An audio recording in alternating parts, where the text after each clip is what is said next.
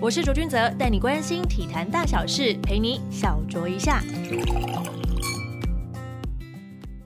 欢迎收听小酌一下，我是卓卓。大家都知道，女生在运动的时候，如果是大胸部的话，可能会比较不方便，都会穿起运动内衣。我本人其实也是运动内衣的热爱者，就算平时不是去运动，我也会穿着运动内衣，因为它的那种舒适感。带给人的感受是无与伦比的。今天呢，很特别，要访问到的是“称女孩计划”的发起人 Kelly，欢迎 Kelly。大家好，左左好。我今天开场白其实就是真的要来认真好好聊一下运动内衣这件事情，因为很多人都会觉得。运动内衣不就是很习以为常而见的东西吗？可能你女孩子只要到了一定的年龄，你想要运动，你就会开始去穿着这样子的款式的内衣。就想请 Kelly 来跟大家分享一下，大众可能对于运动内衣的一些不正确的观念啊，像是小胸部也需要吗？等等之类的，到底跟 bra 它有什么差别呢？请 Kelly 跟我们分享。好，刚刚有提到一个说，哎，好像有些女生开始喜欢运动的时候会。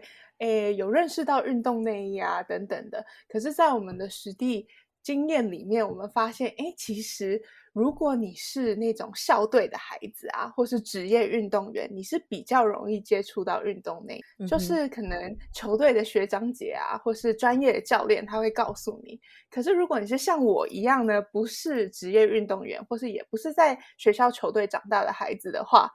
其实是很多女生都从来没有听过。运动内衣这个东西的，对，也就是为什么称女孩计划一直想要宣导这个理念。如果乳房在运动时候的不方便是你的一个困扰的话，呃，我们想要介绍运动内衣这个东西给你，它说不定会减缓不适的解方哦。那也有一些迷思是可能大家比较不清楚的，比如说左左刚刚提到的，哎，小胸部有可能。也会需要运动内衣嘛？好像很多人都觉得大胸部是不是才会晃来晃去，然后运动的时候才需要穿着运动内衣？但其实小胸女生很多人在运动的时候，或是做激烈的活动的时候，比如说。呃，过马路快来不及啊，直接跑起来的这种时候，也是会感受到很不舒服的。因为这个其实有一部分对，没错，是跟乳房的大小有关，但另外一部分也是跟乳腺还有神经活化的程度有关哦。这就是跟就是体质啊、基因本身是有很大的关系。那我们也有发现，比如说有些女生在呃生理期周期。的不同时间点会比较肿胀一点，对，然后他感受到的痛感的程度可能也会比其他时候还要多，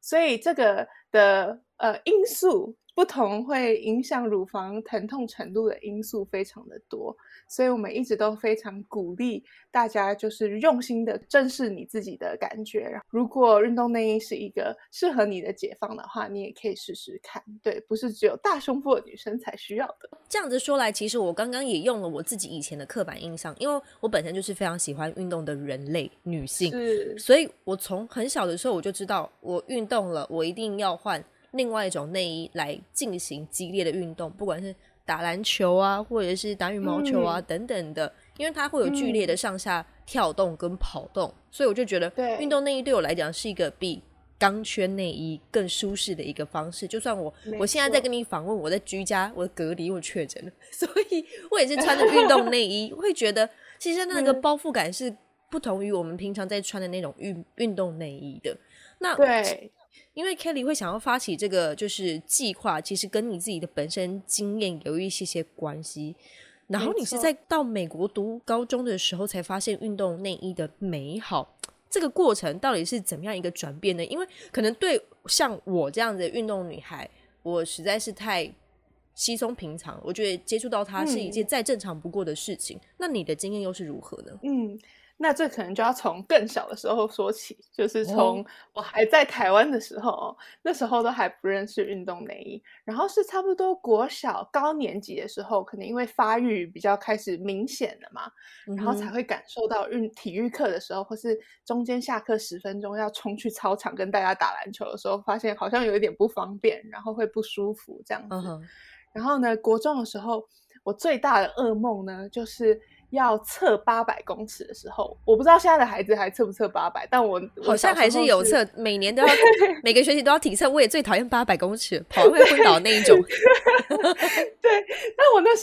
就是我觉得体能的部分，我就是也没有特别什么感觉。但是我感觉最重的时候，是因为男生是测，我记得好像一千六百公尺吧。对。然后呢，所以女生在测八百的时候，就是要请男生帮忙计时。可怕的地方就是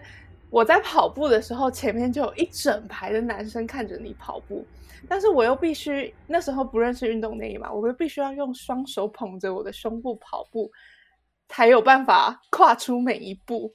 那我觉得那样子的，对那样子的不舒服，不管是在我速度上的影响，或者是在同才之间的那种眼光，都是让我感觉到很不开心的。对，然后我还记得我国中的时候很喜欢打羽球，我相信很多听众可能也都很喜欢打羽球，因为就是一个很国民运动嘛。没错，没错。然后呢，对，可是。因为每次上体育课或是运动的时候，胸部都实在太痛了，所以我还会给自己扣打哦。就是我会跟自己说，因为我太喜欢打羽球了，所以我羽球的时候，我要打羽球这个乳房的痛才是值得的。只有一点点兴趣的运动，比如说当时对排球不是很熟悉，但是当然也会有一点兴趣，不知道打排球是什么感觉。可是就是因为。我可能乳房疼痛的问题，还有这个困扰，就是让我尝试排球的意愿就降低了很多。对，然后后来高中的时候就到美国生活，然后呢，发现美国体育课已经不能像在台湾的时候旁观了，一定要参与。我还记得当时第一个运动是排球，我就看到我的队友们很自然的就到更衣间里面换上不同的内衣。当时我是蛮困惑的，所以我就回家自己上网查资料，才发现哇，原来有一个专门为运动设计的内衣耶。然后也是缴了一些学费，买了几件不一样的内衣，才发现新大陆就是开启了一条不归路。我想要尝试什么运动都可以。然后可能没几个月或没几年，一项运动玩腻了，我就换下一项运动，就变成我一种很自然的生活方式。那也就从中交到了很多好朋友，也是第一次开始感到强壮，就是哎，我可以去很多地方，我可以搬很多东西，好像都不需要别人帮忙这样子。哇塞，等于是运动内衣开启了你另外一个接触世界的一个管道跟方式，而且你可以接触的运动也更加的开阔了。刚刚也有提到，就是说，因为对于我这些一直就是在接触运动的女孩子来讲，运动内衣是很平常的事情。但就你在发起这个计划的过程当中，你说你找到这些真的不知道运动内衣好的，或者是真的不太会去购买运动内衣的女性的比例大概是多少呢？我们确实发现说，有一些女生她可能已经很爱运动了，就是她们可能下班之后每个礼拜会有好几次都去运动。但是他们经历了乳房疼痛，已经习以为常。就是他在接触这女孩计划之前，他是不知道原来乳房疼痛是可以不用经历乳房疼痛的。对对，然后他就这几年，可能十年以来，他都觉得这是习，就是这是正常的事情。然后他也觉得健身房身边的女生可能都是。跟他一样有一样的感受，对体育课、体育老师等等的，很有可能都不会讲到这一点。那我们也有发现，有很多女生比较会知道的女孩，除了刚刚我们讲的是职业运动员或是校队长大的孩子之外，还有是爸爸妈妈本来就很有运动习惯的啊，就是妈妈可能从小就会，她从小就会看到妈妈穿着运动内衣去运动，她才会知道。要不然像我这样的孩子呢，很多都是不知道的。嗯哼。因为这件事情其实是还蛮私密的，我们来回想一下，我们以前就是所受的国民义务教育的健康教育课本里面有没有学到运动内衣这一题呢？嗯，很好，没有，没有。对，我们也很认真，我们团队也很认真的翻了各个出版社的体育课本哦。对，不只是体育课本，我觉得那个，我记得那个时候健康教育再上到就是人体的一些，就是关于就是性性。就是性器官的那些表现的时候，就是可能那时候慢慢开始发育，可能是我们小学五六年级的时候，其实都没有很仔细的说到说女生应该注意些什么，或者男生应该去注意些什么。嗯，所以我觉得就称女孩计划这件事情是非常特别的，因为对我而言，我会觉得这是非常自然而然一件事情。但有一个题外话，我也想问问 Kelly，就是最近因为在网络上面就是吵得很凶，就是大家会习惯把运动的内搭裤就是外穿这件事情，我想听听看你的想法。吵得很我觉得对外穿其实有两种，一种就是你可能平常就觉得舒服或者好看，就外穿嘛。这我也觉得就是完全没有问题啊。就像左左来分享一个比喻哈，就像眼眼镜一样，有些人戴眼镜是因为造型，有些人戴眼镜是因为他近视，他要戴眼镜才看得到。对，我觉得两种都完美成立。就是你想要怎么样运用这个东西都没关系，可是也我们也不能忽略了确实需要这个装备的人哦。所以不管你是因为好看所以把运动内衣外穿，或者是你就是需要运动内衣才可以舒服自在的运动，我觉得两者都都是可以成立的。对，没错。对，因为我觉得我刚会想到这个这个议题，就是因为最近真的是在网络上，大家对于女孩子穿着。内搭裤直接上街这件事情有很多不一样的争论，因为像女孩子她们就觉得，我们自己也会觉得说，它其实是很舒适的。但我个人是不会这么穿，是因为我的胯宽非常的宽，所以看起来我自己也觉得不美观，所以我会不会这样子穿。对，好，这是一个题外话。再回到 Kelly 的身上，你在发起就是撑女孩的计划之前呢，其实是多为人权发声啊，以及举办活动等等的。是什么样的契机让你转身想要投入就是撑女孩的计划？除了你自己本身的一些经验，以及你可能收集到的这一些资讯等等的，这个团队的组成、心路历程，以及它最大的诉求是什么呢？嗯。其实啊，我也觉得运动是一种权利，然后不管是心理上的自信啊，或是心理健康，或是生理的健康，也是一种权利哦。所以对我来说是同一个出发点。同一套逻辑，那我们也都知道有很多国际上的就是人权相关的条约啊，比如说世界人权宣言啊，呃，儿童权利公约等等的，都里面都特别强调，不管是成人或是儿童，都有参与文化生活、休闲、娱乐等等的权利。那我觉得运动或是体育活动，其实就是这样子的文化、休闲、娱乐非常重要的一环。对，所以大家应该都要。你如果想要，你想要的话，应该都要可以参与这样子的活动。这也是为什么“趁女孩”计划成立的很重要的原因哦。就是当然不是要求每一个人一定要穿上运动内衣，而是如果你需要这个东西，你才有办法呃做你想做的事情，参与你想参与的事情的话，你有权利知道，你也有权利拥有它。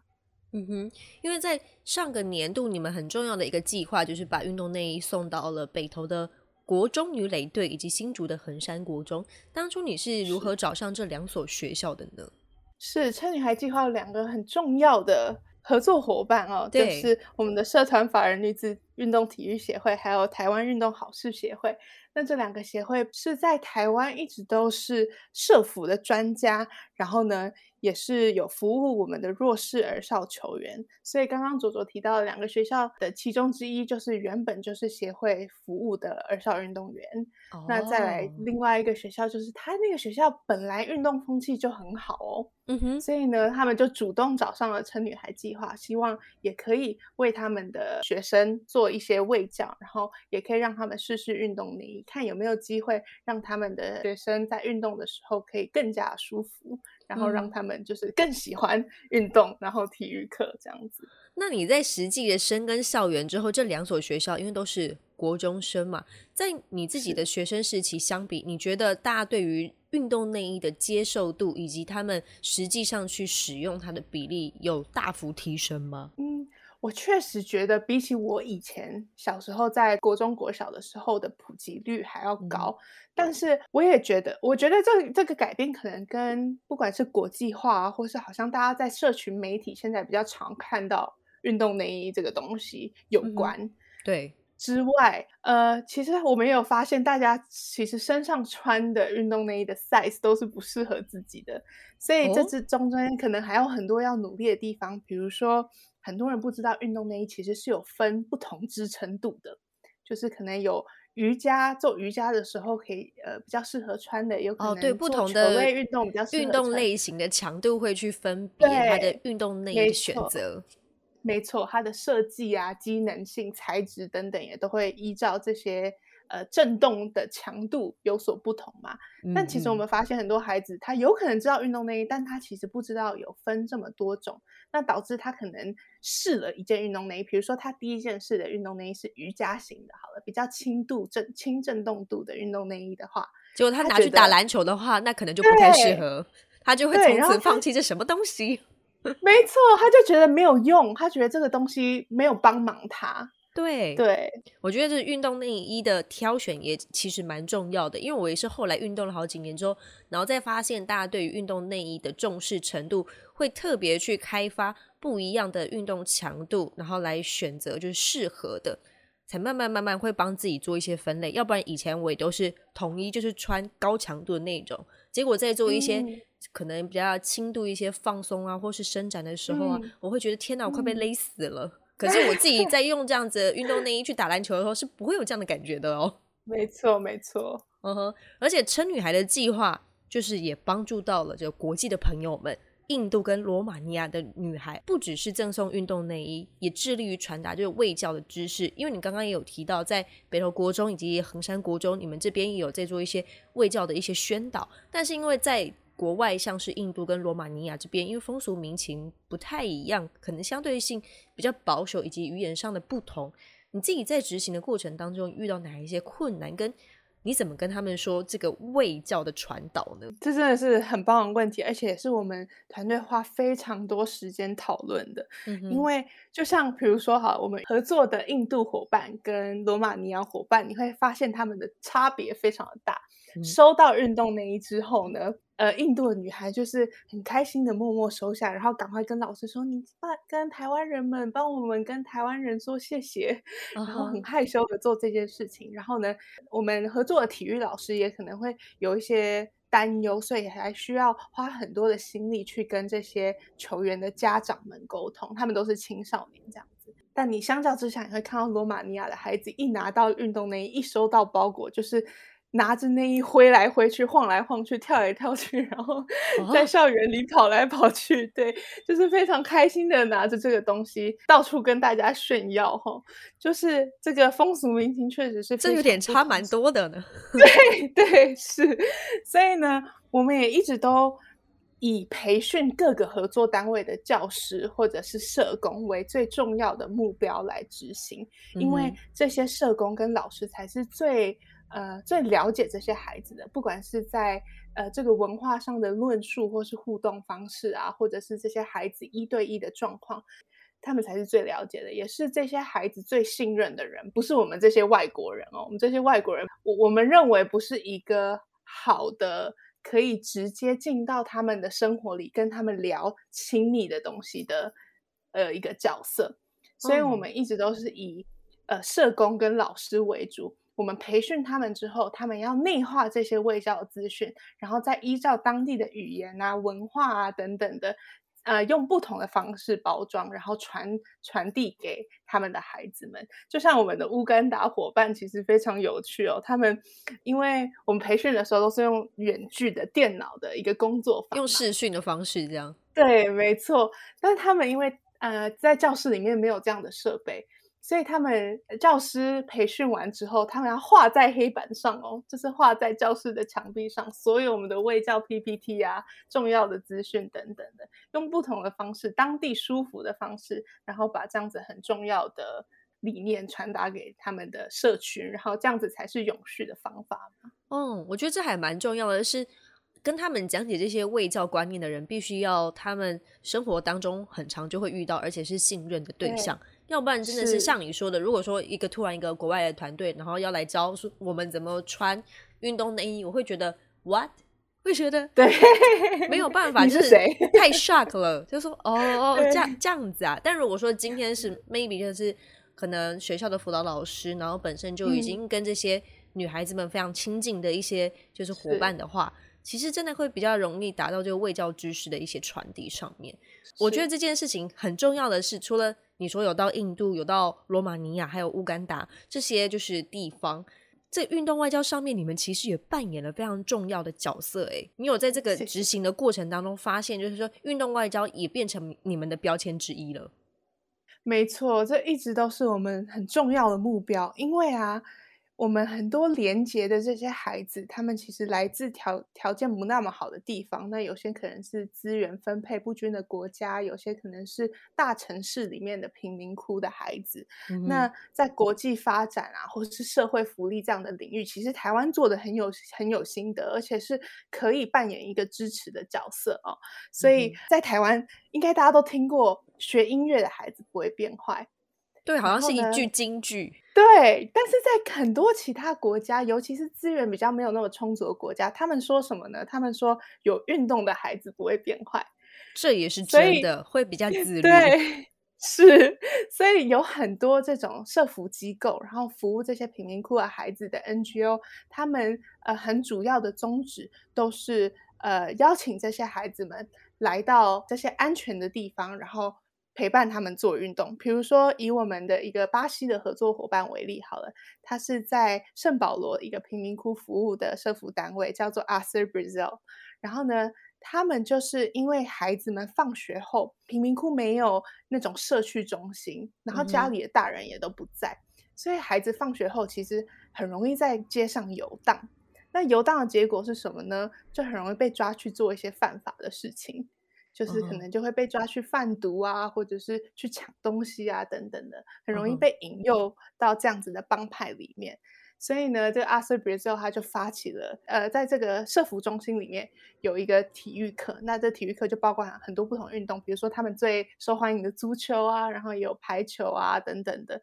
让这些孩子在放学之后有一个安全的地方可以来活动身体啊，然后交交朋友，然后也。教导他们用非暴力的方式跟其他人相处，然后沟通。那既然这些在国外很棒，很多这些社服行动一直都存在，然后很很扎实的在解决一些结构性的社会问题，我们台湾当然很希望可以支持这些计划，参与在其中，让这些女孩们。就是已经脱离了一些比较不好的循环的时候，它可以持续的呃很舒服、很安心，不要因为乳房的困扰而退出运动场上，然后可能回到街上，然后有一些不好的影响这样子。所以，我个人我这我们一直认为这是一种分工啦。台湾做我们能做的，我们有这些产官学的。支持，然后这些卫教资讯，然后呢，当地的人也用他们的方式、他们的专业，然后人民对他们的信任，继续在第一线努力。哇，我觉得你们这计划已经跨国际到非常多地方去了。我们刚刚提到的就有像 印度啊、罗马尼亚、乌干达还有巴西，总共目前为止你们合作了哪几个国家？啊，目前还有柬埔寨啊、多米尼加共和国、秘鲁。等等的很多都洽谈中，那也要邀请大家多多支持我们，我们就可以服务更多地方的女孩。这个计划非常的不容易耶！就在这个称女孩的合作伙伴当中，你刚刚也有提到女子运动体育协会以及台湾运动好事协会也有协助推动募资，因为我本身也是台湾运动好事协会的理事之一。这两个协会之间呢，在称女孩计划有给予哪些实际的具体帮助？募资啊，或是公益计划，你们的目标以及近况是怎么样？今年的计划又是什么？跟大家分享一下。是第一个，当然这两个协会对对于募资有给我们很大的支持哦，也是到处就是跟大家宣导，呃，趁女孩的理念，不管在体育界或是教育圈里面都一样。再来，我们协会的伙伴深耕台湾的儿少运动员的圈子，所以也是我们所有的呃国内的。媒合都是以协会来主责，那这样子的合作其实非常重要，因为我们不仅照顾台湾的孩子，我们也照顾国外的孩子。就是台湾的女孩要好，国外的女孩也必须要好。让我们的目标是一年内要支持一千位国内外的女孩。那现在目前募款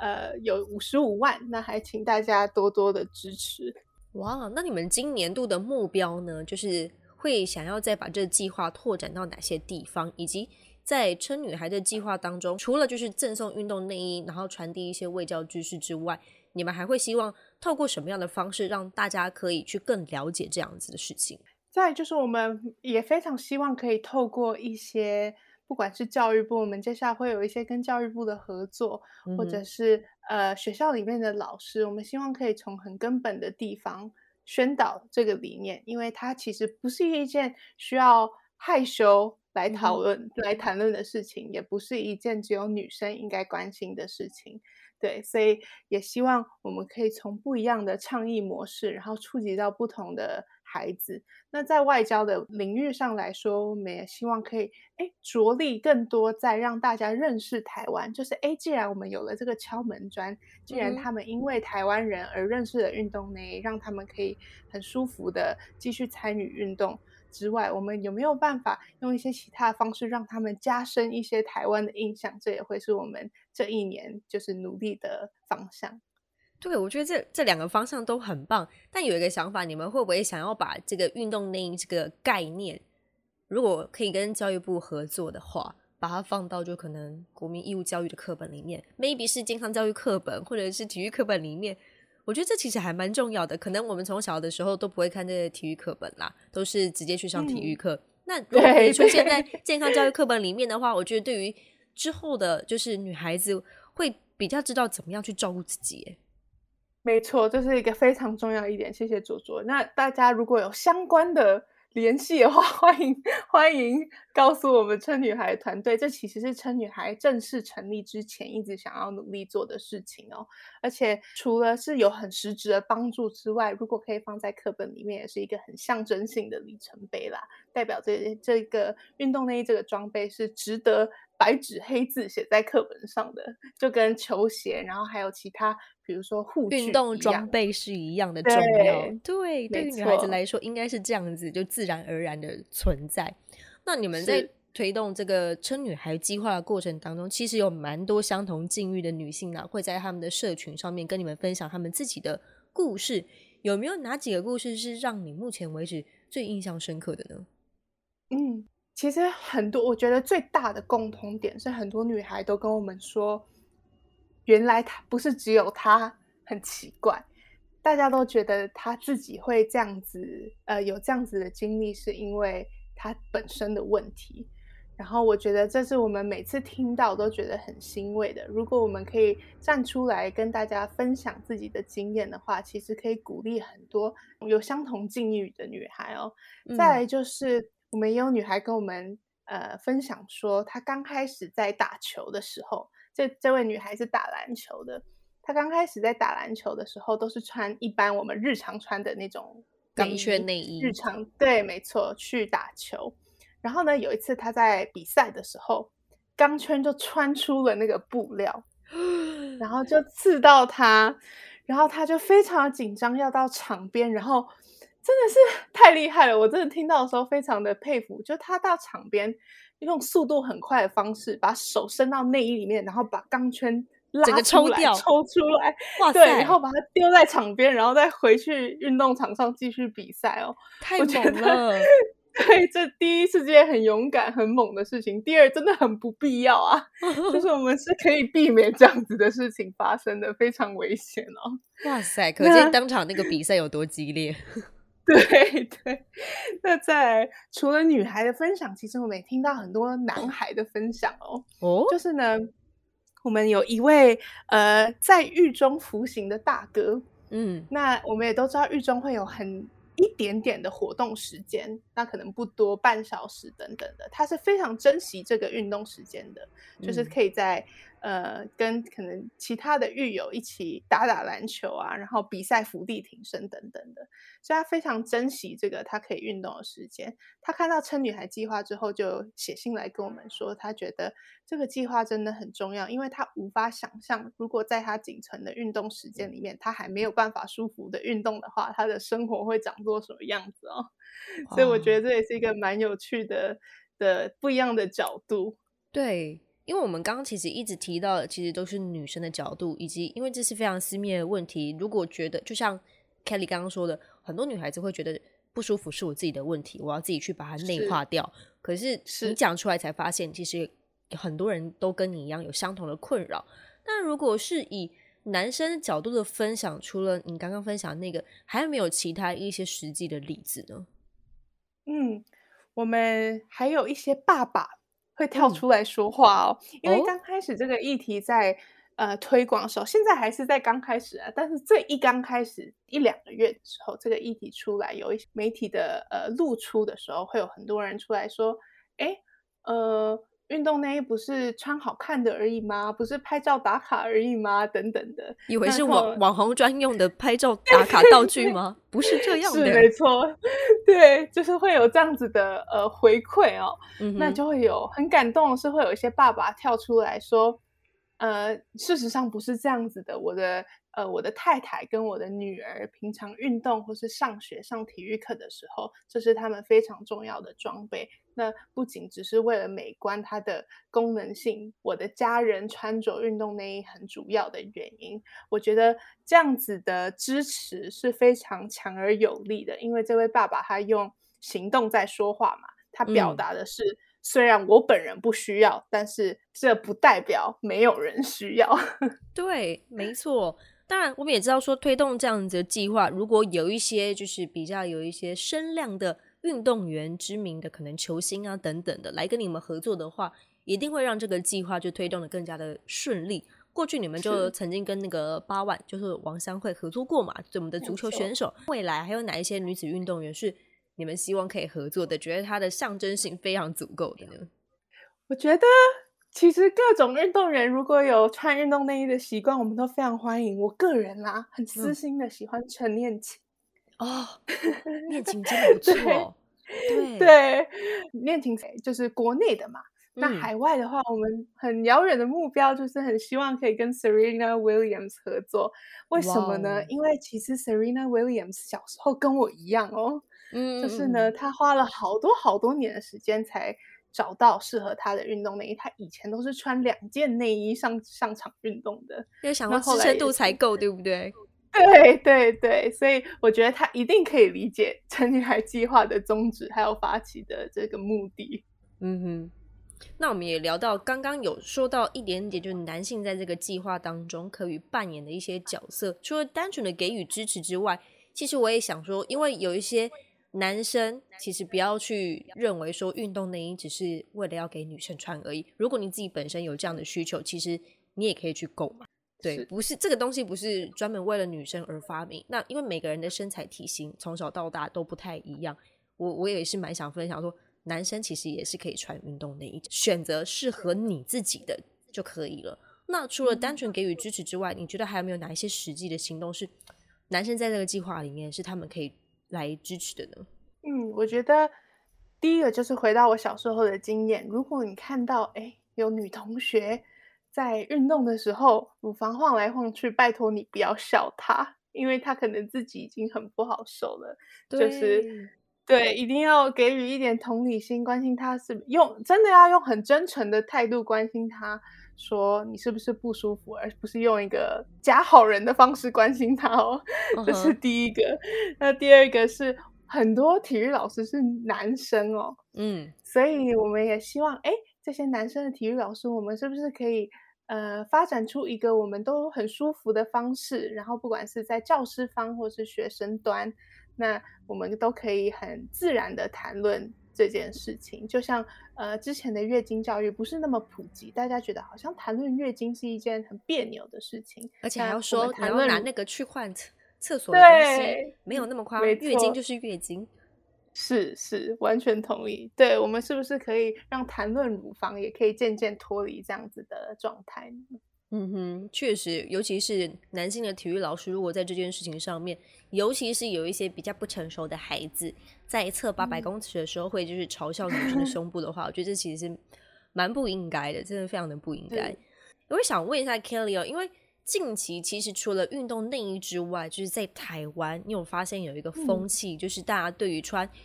内衣这件事情，已经没有那么的强调钢圈，而是强调舒适度了吗？是你自己在推这个计划的过程当中，有有有发现吼？有，而且我觉得这很棒啊！前一阵子女权女权运动刚开始崛起的时候，我们也有很多的呃脱掉胸罩 （free the nipples） 这些的行动嘛。嗯，那呃很多人会觉得，哎，趁女孩计划会不会跟这些行动就是是背道而驰的？但我其实觉得我们是站在同一阵线的，因为。你要脱掉还是你要穿上，应该都是你的选择，只是你必须要有这样子的选择。所以这个诉求，我觉得是一模一样的。那呃，我们在跟我们的内衣专家 Easy Shop 的伙伴们沟通的时候，他们也发现，哎，最近的那个疫情啊，大家消费的习惯好像不太一样，大家开始呃比较在意舒适，以前大家比较在意呃就是造型要挺啊，要漂亮啊什么的，没有对对，他们发现这两三年疫情以来，就是有一些偏好上的转换，我觉得也蛮有趣的。嗯哼，因为我自己在购买他们家的内衣的时候，我也发现他们居然推出了那一些不是钢圈型的内衣的时候，我就